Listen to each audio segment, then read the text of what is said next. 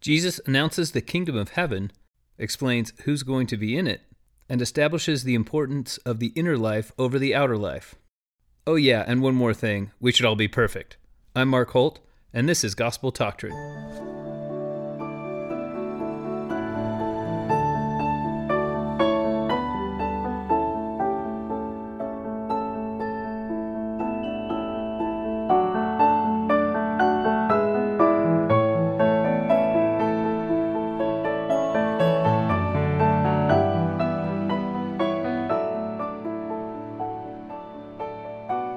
Welcome to Gospel Doctrine. As always, should you care to email the show or contact me, please email at gt at gospeldoctrine.com or contact us on our, from our Facebook page. Today we discuss Matthew chapter 5 and Luke chapter 6, the so called uh, the beginning of the Sermon on the Mount and the Sermon on the Plain, which is the which is basically Jesus beginning his ministry in earnest. So this is the first chapter that deals with uh, the actual teachings of Jesus. And I, I, as a personal note, I should say this is the lesson that I have prepared the most content for. Usually, I, well, I shouldn't say usually. In the past, I, I used to prepare on a single side of a single sheet of paper with a with a thick uh, a thick nibbed pen, and my my pen point has gotten finer and finer as I have done the podcast over the last few months and I've gone from one side of the sheet to two sides of the sheet. But uh, this for this episode, I have five very tightly written pages prepared, and I and I still feel like I'm I'm leaving most of it out. There is so much content packed into these short chapters that I feel like um, if you were to take simply Matthew chapter five, six, and seven and teach about them every week, I feel like you could never stop. By the time you had to start over again and, and talk about what you'd talked about the first time, people would have forgotten it. That's how much there is going on in these chapters. And I, I feel really humbled uh, to uh, more than I have at any point in, in the last several episodes to address what's going on in the scriptures. Um, and I and I've I've felt a little bit inadequate to the task of relaying the Savior's words, the Savior's direct words. Um, very, very humbled by what the the prospect of, of today's episode. And so, let me say on a personal note that um, I feel a lot of love as I prepare these these lessons every week. I feel a lot of love for the scriptures. It it gives me an opportunity to allow that love to flow through me. And those of you that have contacted me, uh, be it with a question for one of the episodes or in person, just to relay your the fact that you're listening, or via text message, or on Facebook, or via email. I feel love for you as well. I feel I want to feel love for for those of you who are listening and those of you who have contacted me. Um, I it, that has allowed me to feel the love flow through me for somebody else who also has an enthusiasm for the scriptures because I know you wouldn't be listening to the, this podcast unless you wanted to feel the same thing that I feel for the scriptures. And I, I'm really grateful for that. So I'm grateful for the love that we share for the scriptures. And uh, for those of you that allow me to put a, a name or a face to the people who are on the other side of this microphone because otherwise uh, it's hard for me to imagine that there really is anybody there. And then I, I can't feel any love for anyone. And this this podcast doesn't exist without love. And uh, at no time is that going to be more clear than today. So jesus um, i'm just going to jump right in. It's a it's a monumental task as you'll see. I'm going to talk very quickly as quickly as i can uh, and and still maintain the the spirit, hopefully. But uh, Jesus begins what what would become what you might think of as his stump speech um, in Matthew chapter five. So. A stump speech for a politician is where the, the politician, let's say you're running for president, um, a candidate would travel from city to city, and it's it's a it's called a stump speech because they stand up on a stump and deliver the same speech in town after town. Let's say you were a reporter covering this candidate and followed him from town to town, you would hear the same speech with minor changes in every city. And this is kind of what Jesus is doing with the Sermon on the Mount and the Sermon on the Plain. You notice that Matthew and Luke have different settings for what are essentially the same teachings, what is very similar in, in content. Um, and that doesn't mean that this was something that became rote to Jesus. What it basically means is that this this message. Uh, there are people who believe that these uh, these two chapters are describing the same event, and that's entirely possible. Um, I choose to believe, and also based on what we read in the Book of Mormon, Jesus gave the same, essentially the same sermon. It's called the Sermon at the Temple by Mormon scholar, by uh, Latter Day Saint scholars, and so the this content, these lessons, were delivered by Jesus on at least more than one occasion, and possibly on several occasions throughout his ministry.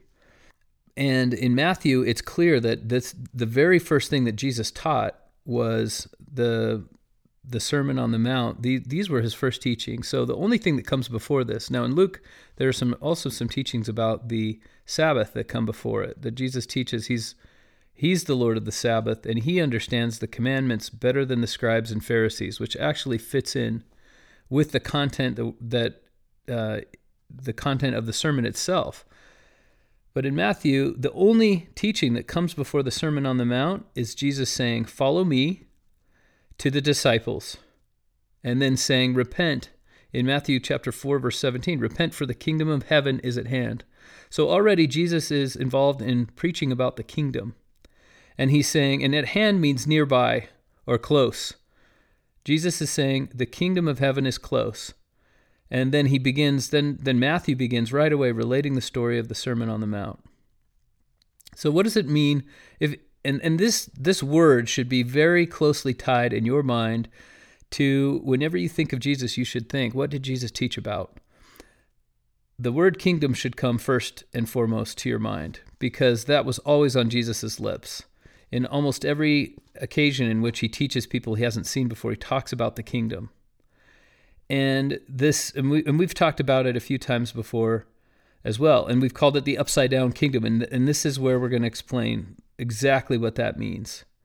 So, the, the kingdom of heaven, first of all, is Jesus's allusion to the Old Testament, much like, uh, like much of what Jesus says uh, this this teaching is a very clear allusion to part of the Old Testament.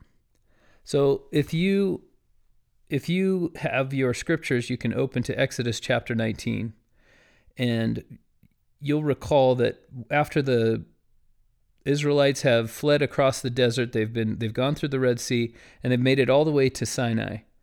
And Moses is about to deliver the Ten Commandments, and God personally appears to Moses, and everyone is told to stay away from the mountain. There's very clear boundaries set up. If you cross them, you'll be smitten unto death. And then the Lord delivers. This is a this is a huge, very dramatic event in the history of Israel. It is the defining moment of the nation of Israel. And God says to Israel personally says, I have I have lifted you out of Egypt on eagle's wings. You've seen what I did to the Egyptians, how I so now we're in Exodus chapter 19 verse 4. You've seen what I did to the Egyptians, how I bare you on eagle's wings, brought you unto myself. Now therefore, if you will obey my voice indeed and keep my covenant, then ye shall be a peculiar treasure unto me. You remember we if you if you go back to this lesson, the word is segula. You can learn more about what a peculiar treasure means. You shall be a pe- peculiar treasure unto me above all people, for all the earth is mine. Ye shall be a to me a kingdom of priests and a holy nation. I've, I've used these words a lot of times as well. So, this is God telling Israel what kind of kingdom they are. And uh, so, so God delivers these words to Moses. Moses delivers the words to Israel, and then God says very clearly, "You have to, you have to keep my covenant." And in the very next chapter, Exodus 20, He delivers the Ten Command, Commandments, and then follows it with uh, 603 more. So there, the the entire law of Moses is the covenant That is the Old Testament. The defining moment of the Old Testament is this this vision on Mount Sinai and the delivering of this charge to the Israelites that they're what kind of kingdom they're going to be. And everybody uh, present at the Sermon on the Mount was aware of this context. And so when Jesus says the kingdom of heaven is at hand, they're thinking of the kingdom. They're they're thinking, okay, the kingdom of heaven includes priests and holy people because God said he wants Israel to be a kingdom of priests and a holy nation. So, what are we thinking? We're thinking that the, the kingdom includes maybe the, the scribes and the Pharisees and the high priests in the temple.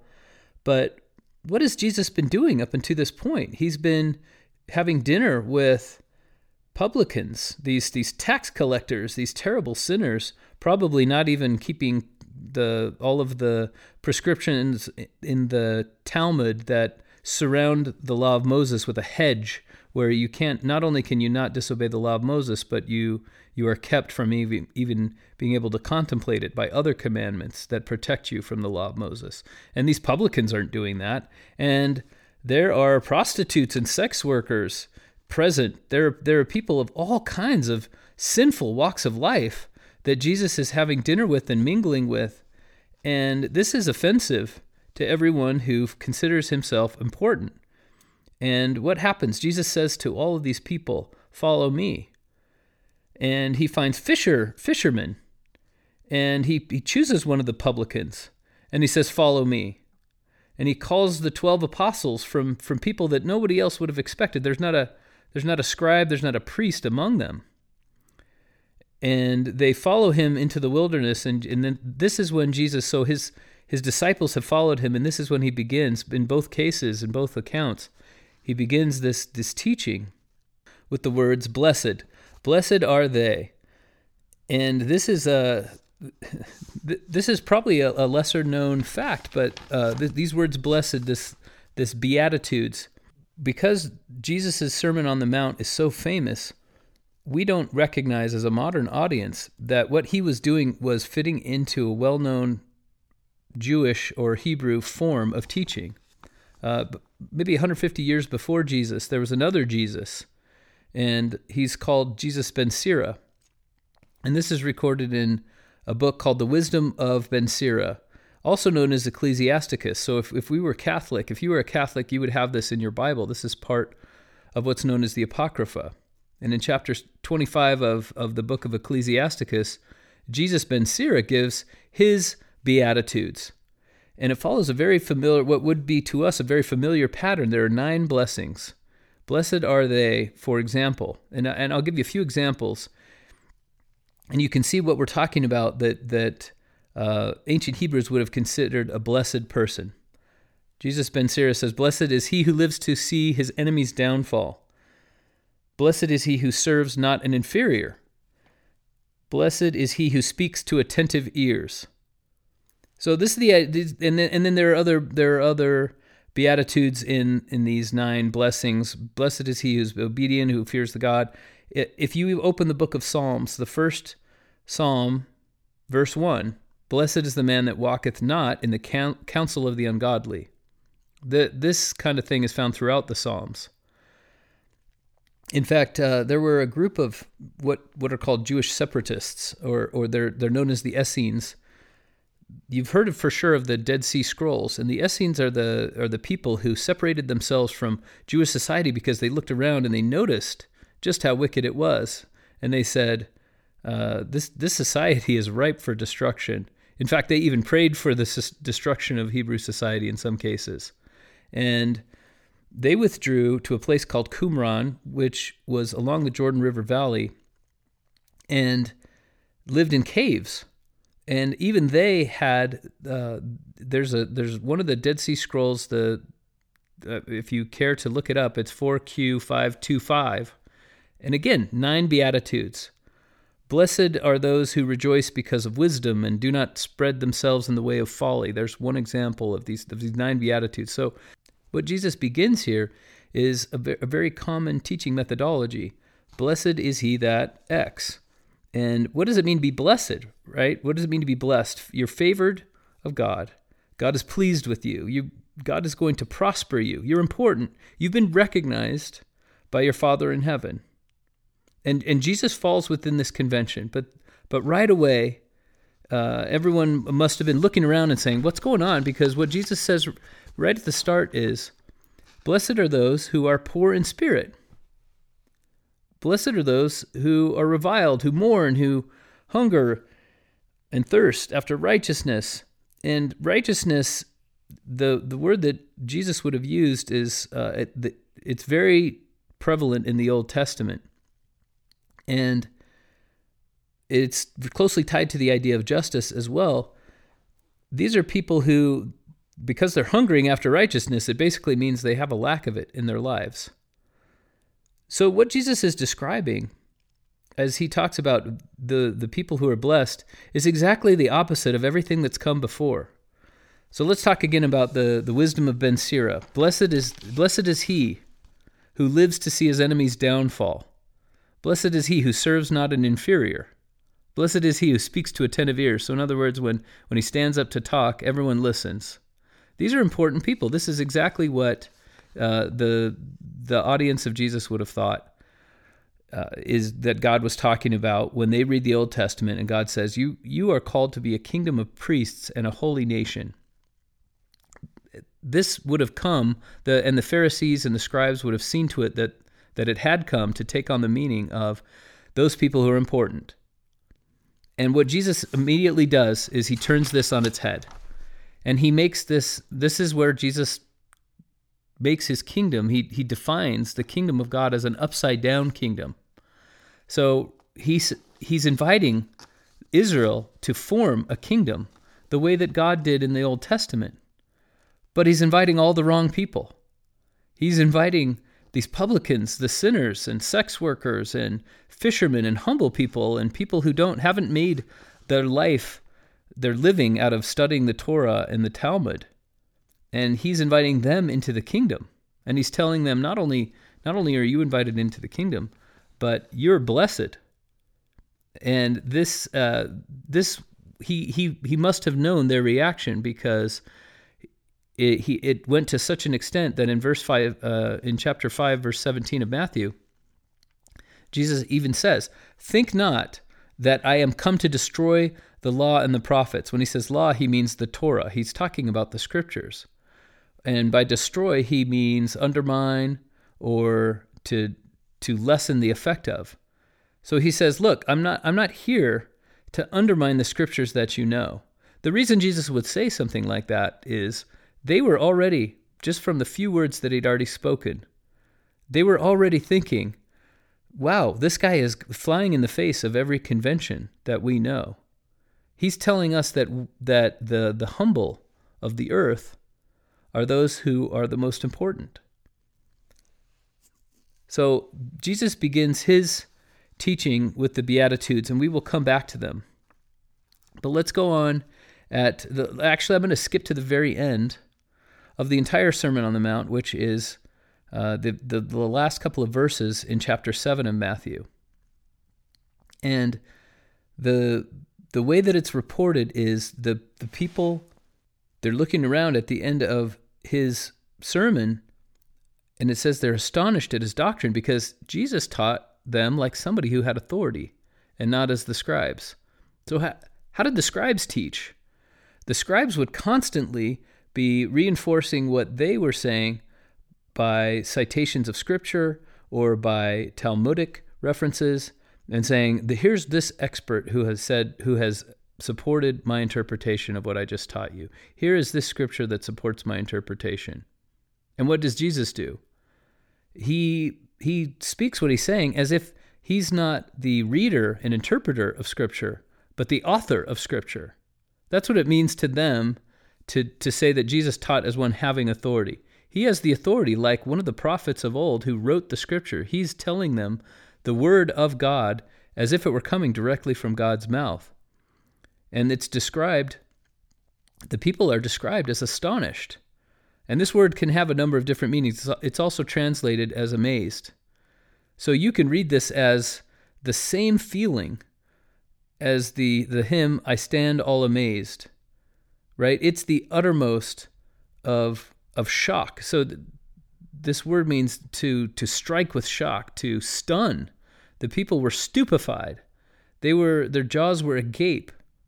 The word astonished is mm, you know, we talk a lot on this podcast about different words and the and the kind of the baggage that these words took on over centuries and it's really fun to unpack what they might what alternate meanings they might have than the ones that we've considered. But there's a word that has the same has a similar sort of feeling in English, and that word is astonished. That that's just a fun word. And if you want to if you want to perform an exercise sometime, look up that word and find where it appears in the scriptures. Um, but you'll find it in the. Here's one example when um, Alma in the Book of Mormon is reunited with his brethren after all the years, and they're just astonished to see each other, and they're and they're even more astonished to find out they're still brethren in the Lord. So it's it's a combination of the absolute extreme of of surprise and of gratitude and of just stupefaction that God at the blessings of, and the mercy of God and the the unexpected nature of some aspect of the gospel. That's what astonishment is. And they're just so astonished that they can't even speak when Jesus is done talking because he has just not only has he expounded doctrine to them, but they can tell he's revealed scripture and it's totally different from anything they would have expected. He's taught he's talked to them about the kingdom of God and he said to them, "Look, God wants a kingdom of people. If you remember, first thing that God did was create man and and command him to be righteous, and that failed. And then he tried with all mankind, and then that failed, and he had to send the flood. And then he tried with one nation only, and that failed. And that's and that's what the the book of Exodus is talking about, Exodus chapter 19. So this is the kingdom has failed. When God said, "I want a kingdom of priests and a holy nation," that that was an effort that did not work because Israel was not able to to live up to the covenant that God gave them. So the and, and Jesus would have known that people were aware of all the Hebrew scriptures and running throughout what he's saying is this theme that is expounded probably most eloquently in all the Old Testament in the book of Jeremiah. So in Jeremiah chapter 31, and I hope you I hope you remember that I've cited this this verse a few times, these verses a few times now. Jeremiah teaches that that Yahweh isn't giving up on Israel. So in in Jeremiah chapter 31, verse 33 and 34, uh, well, actually in, the, in verse uh, 31, 31, the days come, saith the Lord, I will make a new covenant with the house of Israel, with the house of Judah, not according to the covenant that I made with their fathers in the day that I took them by the hand to bring them out of the land of Egypt, which my covenant they break, although I was an husband to them, saith the Lord. So here's God bringing in not only the kingdom imagery, the covenant uh, idea, but also the marriage idea.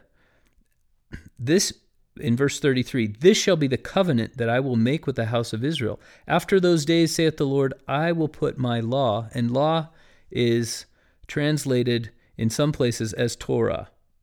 So I will put my scriptures. I will put my law in their inward parts, and this this inward parts idea is also translated as mind. Okay, so have these have these different meanings in mind as we go. This shall be the covenant I will make with the house of Israel. After those days, I will put my law in their inward parts and write it in their hearts, and will be their God, and they shall be my people. This is what God is talking about when he uses marriage imagery between God and the people. He's saying, um, I will be their God, they shall be my people. We're married in that way. We become one. I'm going to write it in their hearts the and and this this next verse is all it goes a little bit more into detail. They shall no more teach they sh, they shall teach no more every man his neighbor and every man his brother saying know the Lord know Yahweh for they shall all know me from the least of them unto the greatest of them saith the Lord for I will forgive well we'll get into this in a minute. So um the the Lord everyone will know Yahweh, and no, there won't be any necessity that anybody needs to teach about God because God has already placed, He's planted His own image, He's planted His teachings, He's planted His law in the hearts of men. This is the covenant that He, he promises to establish one day. This is the new kind of kingdom that God is going to create, according to Jeremiah.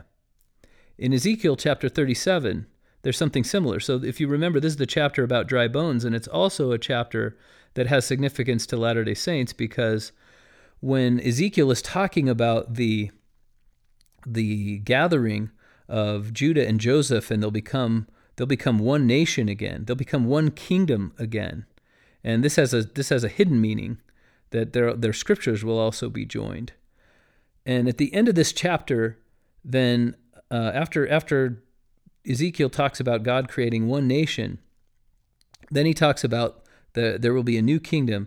And at the end of uh, Ezekiel 37, in verse 26, moreover, I will make a covenant of peace with them. It shall be an everlasting covenant, and I will place them and multiply them, and will set my sanctuary in the midst of them forevermore. My tabernacle tabernacle shall also be with them. I will be their God, and they shall be my people. This is the covenant that God is talking about. Whenever he says there's going to be a new covenant, these are the two passages that would occur to any observant Jew of Jesus' time would be Jeremiah chapter 31 and Ezekiel 37.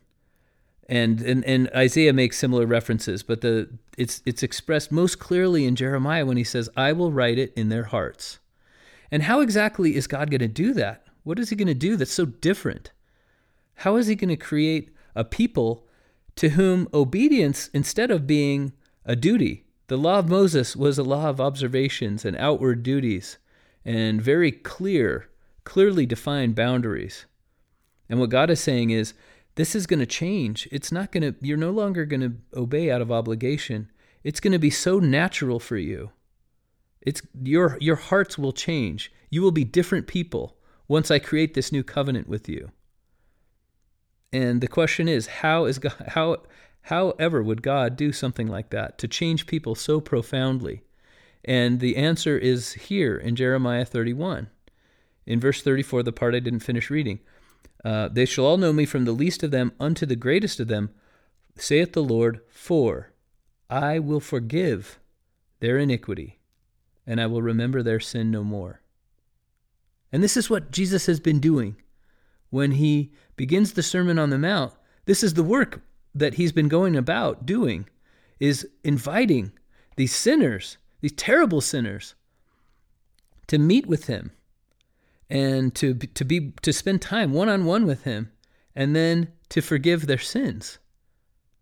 This is the work Jesus has been doing and here it is in the in the book of Jeremiah God saying this is this is how I'm going to write the word on their hearts.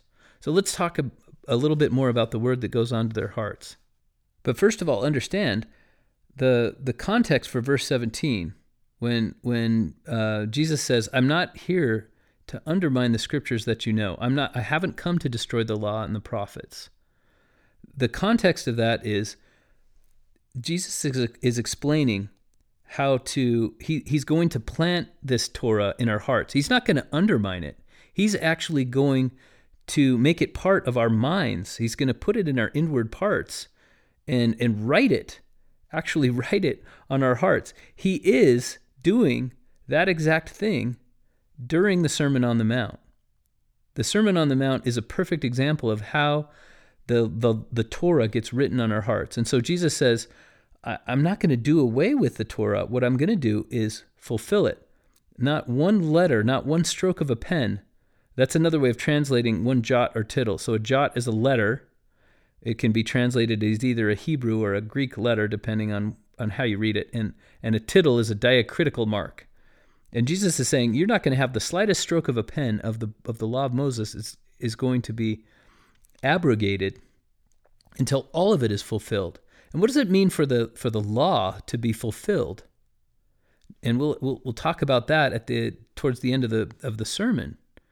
But basically Jesus raises the the commandments that have been given into a commandment that actually fully expresses God's original intent in delivering that commandment. It's it's much like if you were learning a new language and you uh, have been doing drills and vocabulary tests and and eventually after after months and, and years at, at this you don't need to practice those those vocabulary words anymore because you've been conversing every day and that in, in that way you would have fulfilled those earlier exercises you would have fulfilled the potential of the exercises that you had been working at for so long to learn something entirely new. And that's what the law of Moses is. It's like scales when you're practicing the piano. And Jesus is now delivering a symphony. And he's saying, This is the fulfillment of the Torah. Now it's going to be written on your hearts. I'm not doing away with those scales. You would never say, you don't, you don't need the fundamentals of music anymore. You don't need the fundamentals of language anymore. What he's saying is you now have access to the full breadth and the full wealth of everything that these exercises were intended to deliver. I'm not doing away with this, even though it feels like I'm turning the kingdom on its head. In fact, what I'm doing is I'm fulfilling everything. And what's the and what's the evidence that that's what Jesus is doing? Well, he spends the the rest of this chapter talking about almost the almost the entirety of the rest of the chapter talking about the difference between the inward life and the outward life. And exactly what Jeremiah was referring to when he said, I will write it on their inward parts. Um, incidentally, if you want to understand Jeremiah chapter 31 a little better, um, the, it, it is quoted extensively in the book of Hebrews. And it's just fascinating because Paul, I, I have to imagine that Paul had a similar experience as what happened to Joseph Smith on several occasions when he describes studying a particular passage of the scripture and his eyes are opened. I believe that Paul had a similar experience to that, that around chapter 31 of Jeremiah because if you if you go back um, into Hebrews chapter 7, you just read the, the surrounding chapters that surround this quotation of Jeremiah 31, and you and you learn that Paul has understood now. The, he he he spends three chapters and and probably more. I, the, these are the ones that I read.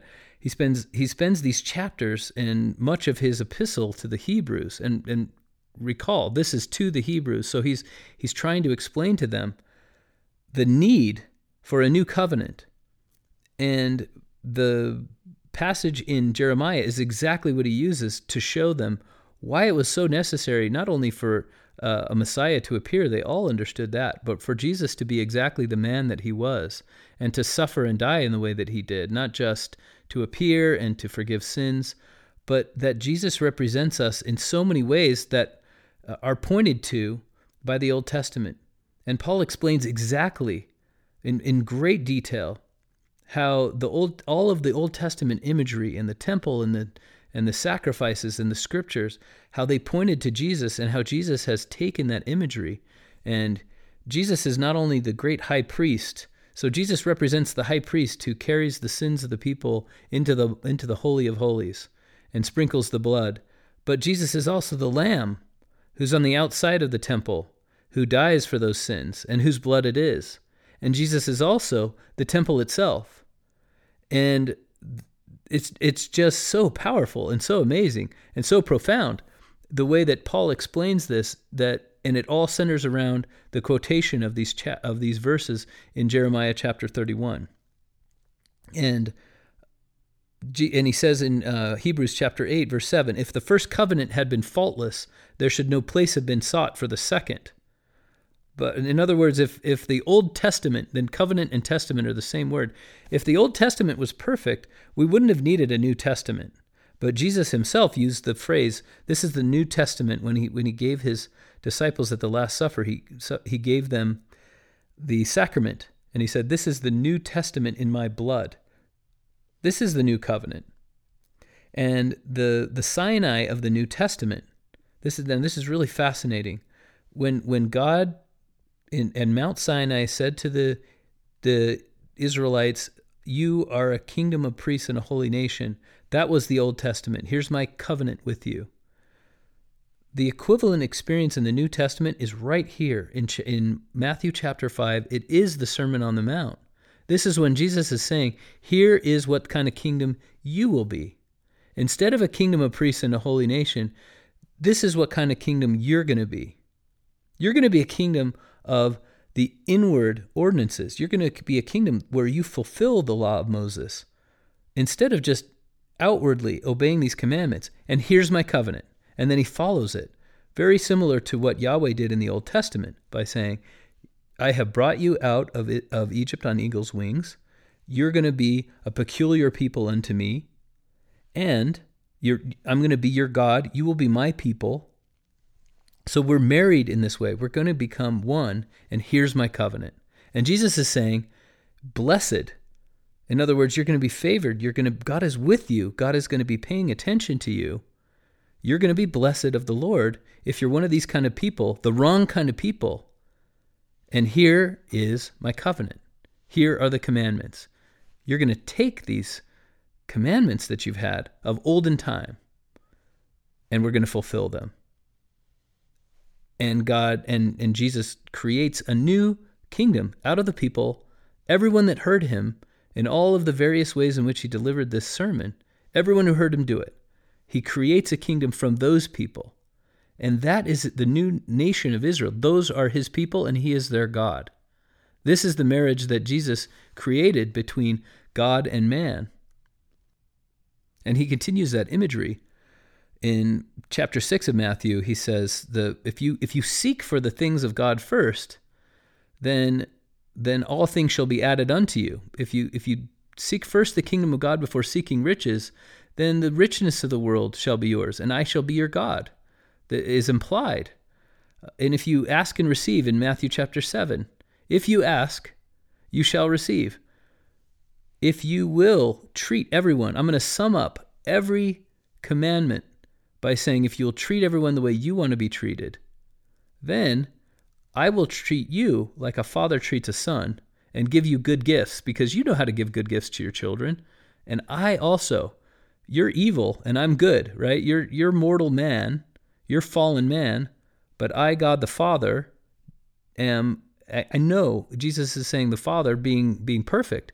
How much better does he know how to give you a good gift? He's going to be your God. So if you'll be his people, he'll be your God. It's very clear that Jesus is creating a new Sinai. He's creating a new kingdom. And he's been very explicit about this. And this would not have been lost on his audience. They would have they would have been this is the reason why at the end they're absolutely astonished and they're just stunned. Because what Jesus has done is he's delivered to them an experience similar to what the Israelites experienced on Sinai. Moses comes down from the mountain and says, Here are these commandments, and you are going to be my people. You're going to be a peculiar treasure unto God. You're going to represent God throughout the world.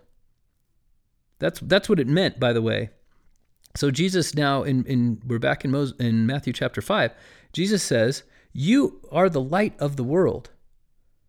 Right, the very same message that God said in in Exodus chapter nineteen. You are a kingdom of priests and a holy nation. You are the light of the world. So a light that is set on a hill can't be hidden. You, you your works are designed to be seen of everyone. I want you to be a priests unto the rest of the world so that you can represent me to them. And they'll see your good works and glorify God who's in heaven. It's the same message in the Old and New Testaments. Christ is duplicating what had happened with the Israelites. And then if you look at what happens with the salt, right? This is where this is where it becomes painfully clear what Jesus is doing. What happens to salt when it loses its savor? It's good for nothing except it's going to be cast out and trodden under the foot of men. Well, if you were with us during the times that we, the, the episodes we spent uh, studying, especially the last part of the Old Testament, then you'll recognize how the Jews were treated when they were exiled and destroyed. They were cast out and trodden under the foot of men. So he's saying to them, You have another chance. The Old Testament was a failed experiment by God to get Israel to be a faithful covenant partner, and now I'm recreating this kingdom. I'm doing what Jeremiah promised, and I'm coming back, and I'm and I'm establishing a new covenant. But instead of creating something that you have to have outside of yourself, This time I'm writing it in your hearts. And the way I'm doing that is by forgiving your sins. And then I'm teaching you that these that these commandments they belong more inside of you than outside of you. And here's the proof. You've heard it said of olden times that you shouldn't murder. But I say, here's the fulfillment of this ancient commandment. If you are angry with your brother, then you are in danger of the judgment. It's it's anger. It's what happens inside. So let's talk a little bit about this internal life, right? This the this evidence that our hearts are more important than what we do outside. Jesus is saying, I understand that you don't have the urge to wake up and murder someone every day, but let's go upstream of that. Occasionally, murder does happen, right? Let's go upstream of murder.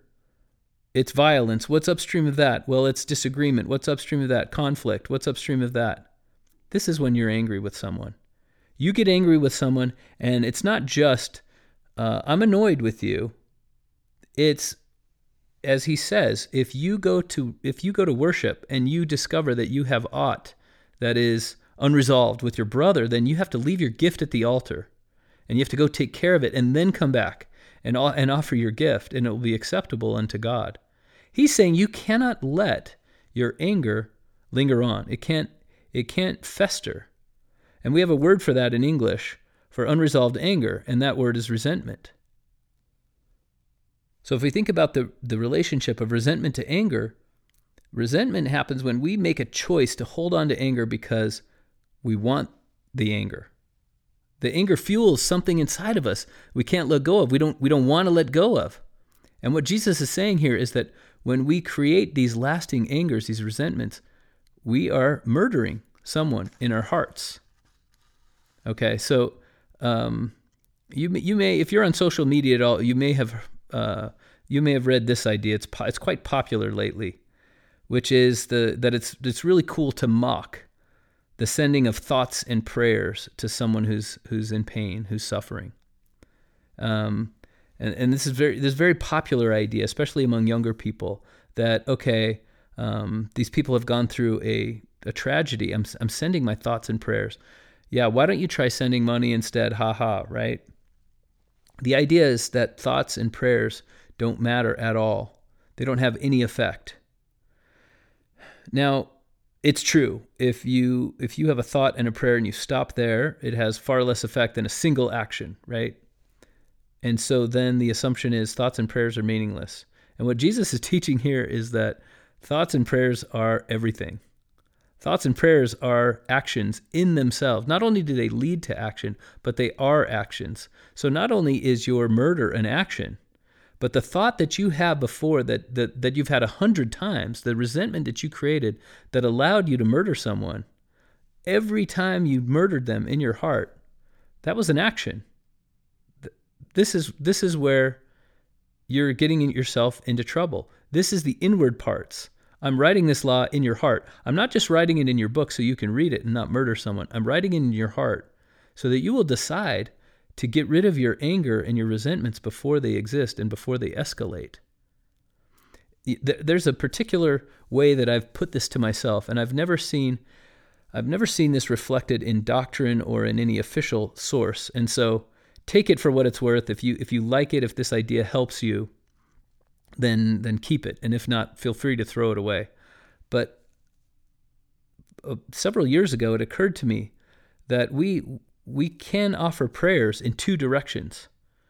Our thoughts, as we, you know, God commands us to offer prayers throughout the day. We should always have a prayer in our hearts.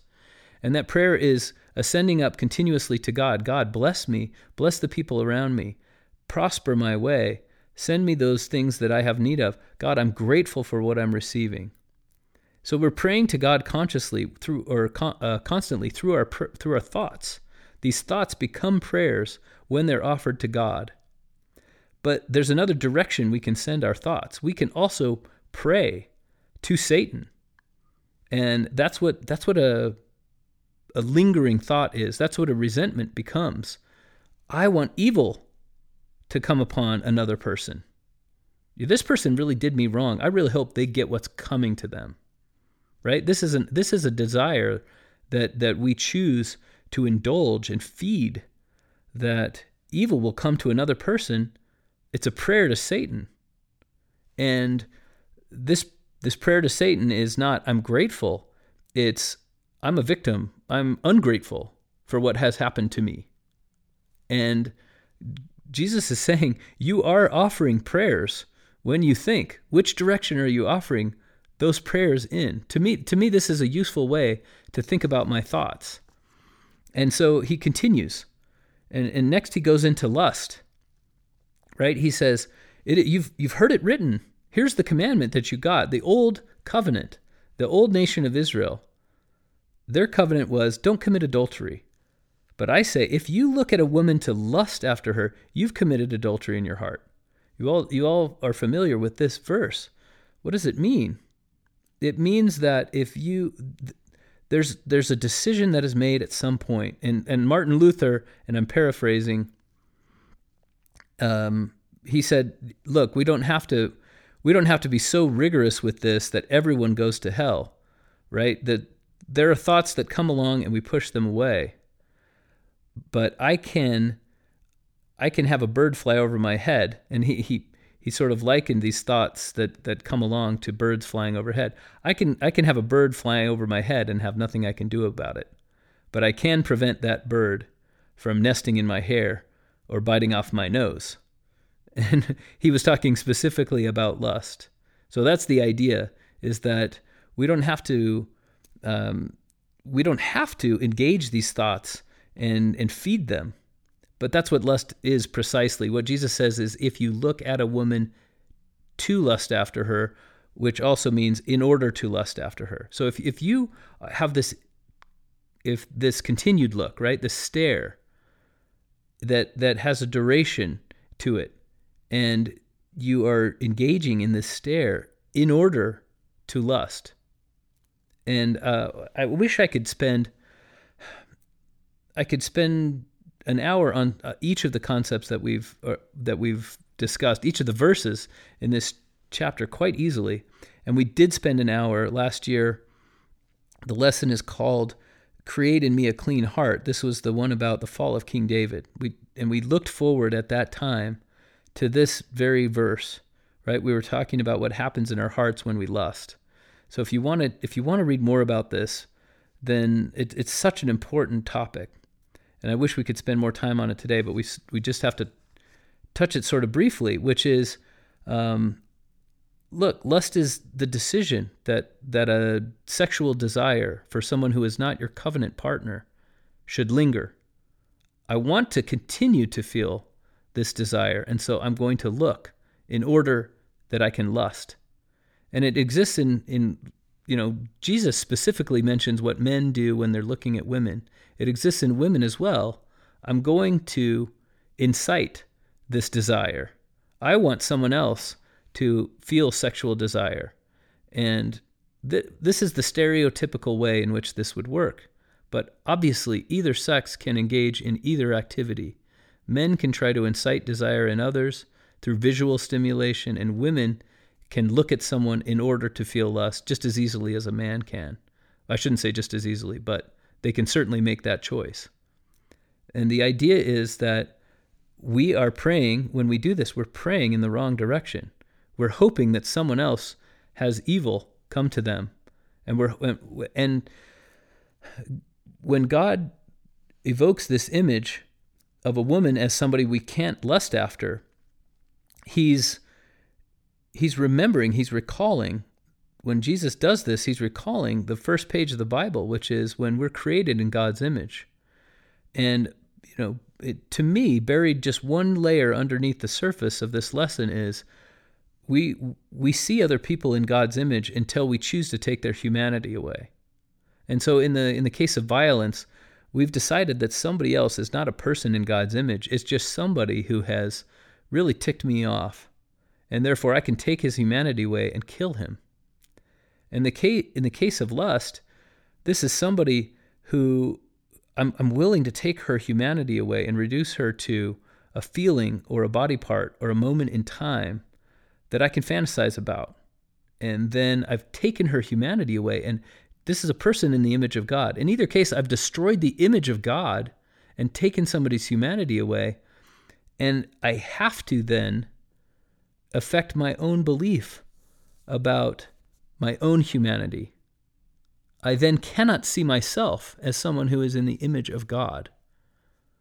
So, in the case of anger and in the case of lust, we're destroying, we're undermining the very thing that God has str- struggled and striven to give us from the beginning, which is a firm sense of our own identity as His children. And when we engage in these behaviors where we're praying in the wrong direction, then we're destroying this belief that we're children of God. We can tell ourselves we're children of God, but it's it's it's harder than that to actually get the belief to stick. We have to we have to root out these decisions in which we undermine that belief then it'll become possible to believe when we tell ourselves, I am a child of God. Well, why am I why am I undermining the humanity of others? If I'm a child of God, so is everyone. It becomes so much easier to believe when we're praying in the proper direction, when we don't wish evil to come upon other people. But Jesus continues this idea and talks about marriage. And he says, obviously, uh, something similar was going on to with the Israelites as had been going on um, in the time of Jacob. You remember in Jacob chapter two when he's talking about in the Book of Mormon when he's talking about, um, look, you've you've broken the hearts of your tender wives by the way you're acting around sexual purity, and Jesus is saying you're putting away your wives too casually. It's written of olden time that if you want to put your wife away, you have to give her a writing of divorcement. But I say, Write this on your hearts. You should not put your wife away casually just because of your own desires. If you've had a if you've had a, a disintegration of the covenant, that's one thing. That's not of your choosing. But if what you're doing is casually putting that that bond away, then you are committing adultery and you're causing other people to commit adultery. It's an awful, awful thing. You're wishing evil upon someone and taking away their humanity. And that's what lust is, and that's what anger is. They're taking. You know, it's possible for lust to also exist within a marriage. Anytime this desire becomes a desire to take rather than to give, it's possible for anger to exist where there's no violence. Anytime there's a taking away in our minds of somebody else's humanity and saying that they don't have a right to an opinion to whatever it was, you know, somebody cut me off on the freeway or whatever. They don't have they don't have a right to live anymore. They don't have a right to exist. They don't have a right to the road. They're they're less human than I am. Can't they see that I'm driving here? So these are these are all desires and, and attempts to take away the humanity and undermine the, the image of God in another person. Years ago, Elder Holland gave a sacrament or gave a conference talk in which he talked about uh, the the nature of lust and the nature of sexual relations. It's called Souls, Symbols, and Sacraments, and if you haven't been living in a cave for a long time, you've you've probably read it. Uh, and and here's my paraphrasing of of what I think was his one of his main ideas, with some of my own observations. Um, that that sexual relations between a husband and wife, in much the way that are that the sacrament is a is a renewal of the covenant of baptism, these things are the renewal of the marriage covenant. And to experience that renewal without the covenant itself, it still creates a bond. But then the bond is, is going to be broken. And the easier it becomes to break that bond, the less significant the bond is. And that bond is meant to be the most significant thing. It's meant to actually unite two people as one in much the way that we are united to God. And that, that's why it's so serious to lust, and that's why adultery itself is so serious.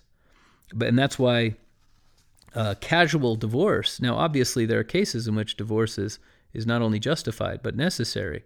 But casual divorce that Jesus is describing is is also a breaking of that bond. And Elder Holland's point was that bond should be kept sacred and be the most important thing. It sh- its its sanctity should be absolutely preserved in our minds and in our hearts. Next, Jesus talks about something that uh, I think most of us misunderstand. right? Because in the in the days of of Jesus' time and in Book of Mormon times, in fact, um, you'll read in the Book of Mormon when when Nephi swears to Zoram, you know, Zoram, come with us into the wilderness because we don't want you to go back into Jerusalem and tell everyone where we've where we've gone and what happened to Laban. So why don't you come with us into the wilderness and I will swear unto you, I, I will swear as the Lord liveth and as I live, I will swear we will do no harm to you, right? And and this oath was was accepted by Zoram. It was such a powerful oath. And and so it was it was acceptable behavior. It was part of the Old Testament, it was part of the old covenant that you would swear and perform your oaths. And what Jesus says is, you've heard it said, make sure that you perform all of your oaths. Don't forswear yourself. And and now he says, but I say, swear not at all. Look, you've you you've got just one word out of your mouth, which is the truth or not the truth. So say yes, yes, or no, no. But if it's more than that, it comes of evil. And so we we kind of interpret this, well, we don't really swear by those things anymore. So this part of it doesn't apply to me so much. And Jesus is, this is absolutely not true. What Jesus is saying is, here is an inward law for you to write on your hearts.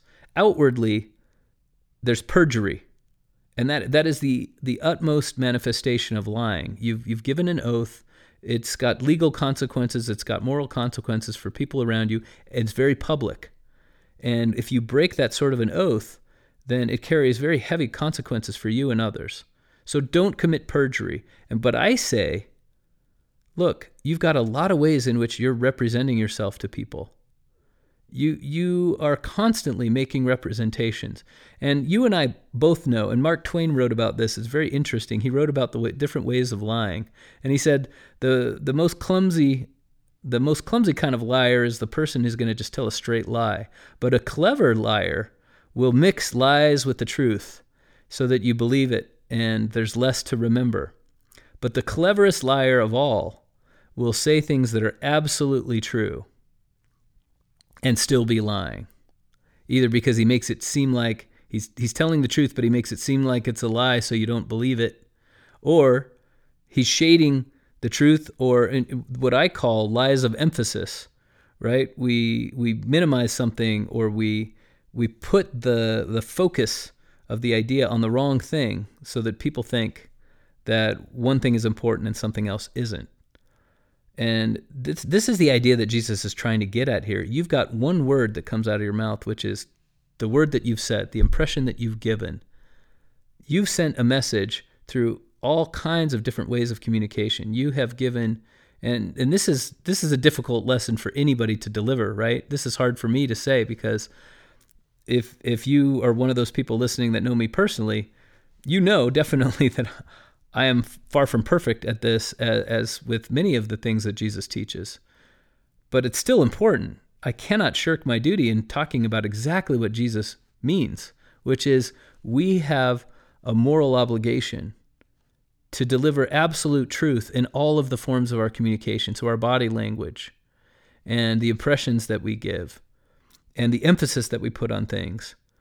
What you would call in the modern world our spin. What spin do you put on something? Can you spin it so that it's true, but it sounds better? Right? And so this is what Jesus is saying is as you go out into the world, you can if you're if you're spinning something, then you've committed perjury in your heart. So you you're angry, You've committed murder in your heart. You're lusting. You've committed adultery in your heart. You're spinning. You've committed perjury in your heart. He's can you see how he's writing his Torah? He's not un, he's not undermining the Torah. He's writing it in the hearts of the people listening to him and in the hearts of everyone who reads it. How many thousands, untold thousands and hundreds of thousands and millions of people have read the Sermon on the Mount since Jesus taught it? Do you understand now how the fulfillment of Jeremiah's prophecy is taking place? Jesus teaches this sermon and it goes forth to all humanity. And every time someone reads it, he's writing the Torah on their hearts and he's saying, This is more than an outward practice. The law of God is an inward practice for you. And if you're not the salt of the earth, then guess what's going to happen to you? Exactly what happened to ancient Israel, which is you have to be cast out and trodden under the foot of men, because that's what happens to covenant partners who aren't faithful. But what I want from you is for you to be the light unto the world so that everyone can see your good works. I need a kingdom of priests and a holy nation. Next, Jesus goes into something that's utterly radical, revolutionary, not understandable, totally strange to all of us even today. You've heard it said, an eye for an eye, a tooth for a tooth, but I say unto you, resist not evil. So if somebody hits you on one side of your face, present the other side of your face and let them hit you there too. If somebody sues you and they win a certain amount of money or they win something, then give them more than they won. If somebody makes you walk a certain distance, walk with them twice the distance. If somebody asks you for something, give it to them. And if somebody borrows from you, tries to borrow from you, turn them not away. Not not because they they might not pay you back. Don't worry about it. Just give it to them. Wow. Wow. So that's the old law, right? An eye for an eye. It's a very good law, a justice, a law of justice, a law of that, that's going to get a law of accountability that's going to hold people accountable. If I cost someone an eye, then I have to make up for that. And it's going to be me who makes up for it. The, the, the, the eye for an eye law was very amazing in its time because before that there was no justice. And what Jesus is saying, yes, that that is a good law and we have to fulfill it now. I'm going to write it in your hearts and the law is resist not evil. Now I wish I could spend an entire hour talking about just this portion because I don't think any of us keep this portion completely and very few of us keep it in any meaningful sense at all. Right? This is this is still to us just a revolutionary and radical teaching that we resist not evil. And obviously, there are ways in which we could take that saying. We have to make sure we're understanding exactly what he meant before we go out there and act on it, because obviously we have to resist evil. So, what does it mean? We give we give to everyone, anybody who asks us. Like, how long would it take before we had nothing? If if I gave to everybody who asked me, and I, you know, let's say I'm a rich man, how long would it be before I was absolutely destitute? So, what does does Jesus really mean what he what it sounds like he's saying? And this this was turning common sense on its head. And it's absolutely revolutionary and new to the people who are hearing it. And they're stunned, stunned and they're dumbfounded and they're stupefied and they're astonished. So I'm going to leave this part of the the interpretation of this lesson to you. I want to hear what you think it means. Send me an email gt at gospeldoctrine.com. We'll discuss it in a future episode. Uh, and I wish we could take more time, and we will we will discuss it if you if you care to to send in what you think it means and how you are fulfilling this commandment in your life. And I don't mean keeping the commandment; I mean fulfilling it. And Jesus ends with with the final one. You've heard that it's been said, "Love your love your neighbor, but you can hate your enemies." I say unto you, love your enemies as well. This is this is a concept that he illustrated perfectly with the parable of the good Samaritan, right? The the Jews asked him, "What's the great commandment of the law?" And he said, "Love God and love your neighbor." Who's our neighbor? And then he gives the parable and he says, you know, there's a Samaritan ha- or there's a there's a certain man traveling and he's beaten up. And then a, a priest walks by and a Levite walks by and they both pass by on the far side. But then a Samaritan comes along somebody who probably has cause to hate this wounded person, and he treats him well, and he he puts him on his own beast, and he takes him to an inn, and he pays with it for its own money with his own money. Who was the neighbor to that person who was injured? And Jesus turns the question around. He doesn't say, "Who's our neighbor?" He says, "Who did who treated this guy like a neighbor?" The point of the question, and you know, Jesus did this quite often. He just he just went straight to what he wanted to say rather than answering the question. His statement it could be taken to mean you're asking the wrong question. It's not who is our neighbor. It's who can we see as our neighbor. And this Samaritan was willing to see somebody who was his enemy as our neighbor. And that's so obviously Jesus already knew this doctrine when he taught this. So this is probably what he meant, which is love your enemies. In other words, these people that you see as enemies, you can choose to see them differently. You're making a choice. You're sending a thought in, a, in one direction or the other. You're sending a prayer to God or to Satan that evil should befall someone or good should befall them. You can choose. If you have an enemy, you can choose how you see them. You can choose who's your neighbor. You can make neighbors out of enemies if you want. Don't don't the publicans, don't these terrible tax collectors that you all hate, don't they treat their friends well? Of course they do. Where's the reward in that? Here's the hard thing to do. The hard thing to do is to treat your enemies well, is to see them differently, to see them the way that God sees them, to restore their humanity, to put back the image of God that was taken away when you became enemies.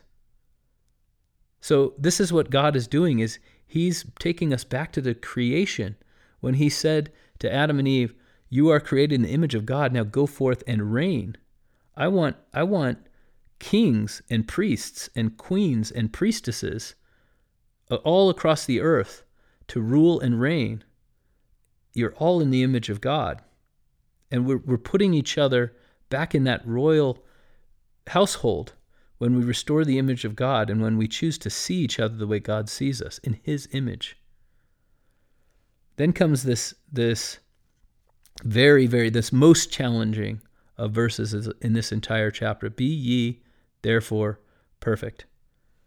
Now this is hard because a lot of people take this and they think, man, I, I, I really can't screw any of this up. And guess what? You're guaranteed today, even, that you're going to screw some part of this up that Jesus just commanded you to do, and you're going to get it wrong. And then at the bottom, he says, Be ye therefore perfect, even as your Father in heaven is perfect. Be, be just like God, would you? And he fully expects us to do what he's talking about. Well, there's a couple of things. First is uh, there's a wonderful conference talk, Be ye therefore perfect eventually. And I encourage you to read that. It, it's all about how we can have mercy on our own, on ourselves, and on our own efforts in this regard. But secondly, the two words first, the, the first word is therefore, and the second word is perfect. We'll, we'll, we'll take them in reverse order. So when Jesus says you're going to be perfect, what he means is be whole. In other words, don't don't live don't live the law, the old law, alone, but be whole, fulfill that law, and live the inward as well as the outward law. And the word therefore means that something before what he just said is supporting this sentence. So take everything that he's just taught you in this chapter. Okay, look, I've, I've told you about the old law, but here is how you fulfill it. Here's how you take the outward law and write it on your hearts. And be therefore whole, in other words, take all these things and make sure that you're giving the importance on the inward life that it deserves. Don't be a partial person who's obeying part of the law, the unfulfilled law. Be a whole person who is taking the Torah and writing it on your hearts. Now, does Jesus sound to you like somebody who's trying to undermine the old law, the Old Testament in this in this Sermon on the Mount? Or does he sound to you like somebody who's saying, What a wonderful a, a, collection of scripture that we have. And I'm taking the opportunity now to build from that amazing foundation to build something even more powerful. It's exactly what he's doing. Jesus clearly loves and knows the scriptures so much, and he's counting on the fact that the people who are listening to them love and know the scriptures. And, and to them, that, that was the Hebrew scriptures, the Old Testament. There was enough in the Hebrew scriptures to elevate them and to bring them to Jesus. So that's the end of chapter 5. Uh, and, and Luke 6 is very similar, which but it begins with Jesus, as I said, talking a little bit about the Sabbath and the fact that he's the Lord of the Sabbath. And then the the teachings are a lot similar. So what we're going to do now is we're going to go back to the Beatitudes and we're going to we're going to examine them one by one. And that's where we'll conclude. So Jesus Jesus begins by talking about who's who's going to make up this kingdom, this upside down kingdom of new followers, this new Israel that he's creating out of the worst people in the world, the sinners, and those who are downtrodden and cast out, and those people who are not prospered by God, who are not recognized by God. They're not blessed, they're not favored, they're obviously not favored. Everyone who is seen by the by the Pharisees and the scribes and the Sadducees, the elites of their day, as being blessed, that's exactly who these people are not. And and Jesus makes it very clear. The very first sentence uh, in verse three: "Blessed are the poor in spirit." Now, what I want you to do, and this is uh, this is a wonderful idea from uh, a man named Tim Mackie, who, who, whom I've referenced many times. Um, he found he founded a, a, a service called the Bible Project. They make videos about each book in the Bible, and you can understand in five minutes or eight minutes uh, exactly what's going on in a particular book in the Bible. It's really fun. But he's also got a podcast called Exploring My Strange Bible, and uh, listening to that, this is this was his idea that the the beatitudes are not to be taken are not intended to be taken separately. And look at look at this beatitude look at that beatitude. Hey which one do i fit? Which am i? Am i somebody who mourns? Am i a poor in spirit? Or am i merciful? What they're meant to be seen as and the image that he uses that, that i like so much is they're meant these are parts these are individual shards of glass in a in a stained glass window and they're, they're meant to be put together and assembled into a single image. So let's talk about each one individually and then, and then we'll talk about them collectively. So, blessed are the poor in spirit, those people who have been cast out, exactly the people we're describing. They're the people who are not recognized by the world. And Jesus starts out his entire discourse by saying, Look, the kingdom of heaven is at hand. The kingdom of heaven is near. Here I am, and here is the kingdom of heaven. And who is going to be in it? The poor in spirit. Everyone who's re- been rejected by the current philosophies of men, the current culture, everyone who's been rejected by that, you are part of the kingdom. Blessed are they that mourn. Now here, and now here we come up against um, another idea that I think is a misconception and, and in order to explain it, I'm going to read just a, a quote um, from a man named Stanley Hauerwas. And he's talking about the Beatitudes, and he says, too often, these characteristics, like the characteristic of, uh, of mourning or of meekness, too often these characteristics of the blessings have in Christian history been turned into ideals or virtues that we must strive to attain. When we do that, we turn them into formulas that help us gain status and favor with God, which is, of course, precisely the opposite of what Jesus is trying to say. Rather, they are descriptions of the kinds of people to whom Jesus, in fact, first brought the kingdom of God. Nowhere does Jesus tell us we should try to be poor in spirit or mourn all of the time or try to get ourselves persecuted. He simply announces the great surprise that these people who are not significant or honored in their society are precisely the ones who have received the honor to be the first among those called into God's kingdom. That's end of quote there. So, in other words, when we when we talk about trying to qualify for the beatitudes, we're misunderstanding the beatitudes. Jesus isn't saying try to be try to be a mournful person so that you can be blessed. He's saying when when you are mourning, you're already blessed. When you're poor in spirit, when you've been cast out, you're all, when you feel like you're an outsider, you're already blessed. And what is somebody who's meek? So, so mourning, we'll talk about what mourning is and a little bit more in just a minute. What is somebody who's meek? It's somebody who considers himself unimportant. It's somebody who says, there are a lot of important people in this world, but I but I'm not necessarily one of them. Now, does that mean you're not important? The Bible describes Moses as the meekest man on the face of the earth. And was Moses important? Of course he was. He was extremely important. The idea of meekness is, and Elder Bednar had a talk about meekness in which he expresses this extremely eloquently. He says, Meekness has the, in addition to being humble, it has the additional uh, characteristic that you're willing to receive guidance and direction from those that you that most people wouldn't listen to that somebody who may be seen by others to be beneath you. Isn't that the opposite of what jesus ben sira said? That it, blessed is he who doesn't have to take instruction or direction from an inferior. And jesus says blessed are the meek. Blessed is somebody who doesn't see himself as more important than any other person blessed is the person who's who's stripped of pride now, that is something we want to strive for. But in general, these are not things you want to strive for. And the next one, same thing. Blessed are they which do hunger and thirst after righteousness. We talked about righteousness a little bit.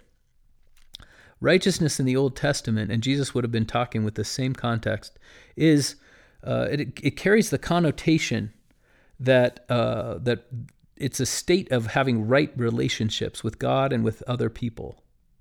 And so a righteous act is something that fosters or creates a right relationship. We we say doing right by people nowadays to kind of mean this idea. There's another word we that has come into vogue lately which which expresses this idea, and that's the the, the word of connection. The the idea that we would connect with somebody in truth and and in honesty and in vulnerability is is righteousness. That's what righteousness conveys in the Old Testament and here in the New Testament. And so then somebody who hungers and thirsts after right relationships with God and man is not somebody who has right relationships with God and man. It's somebody who feels keenly the lack of right relationships. And, and Jesus promises they shall be filled. Blessed are the merciful, those people who look around them and they see the lack of right relationships in the lives of the people around them and they say, I'm going to perform some small act that's going to make up for a little bit of the pain that that person feels. Even if that person's lack of right relationships is in their relationship with me. Blessed are the pure in heart, for they shall see God.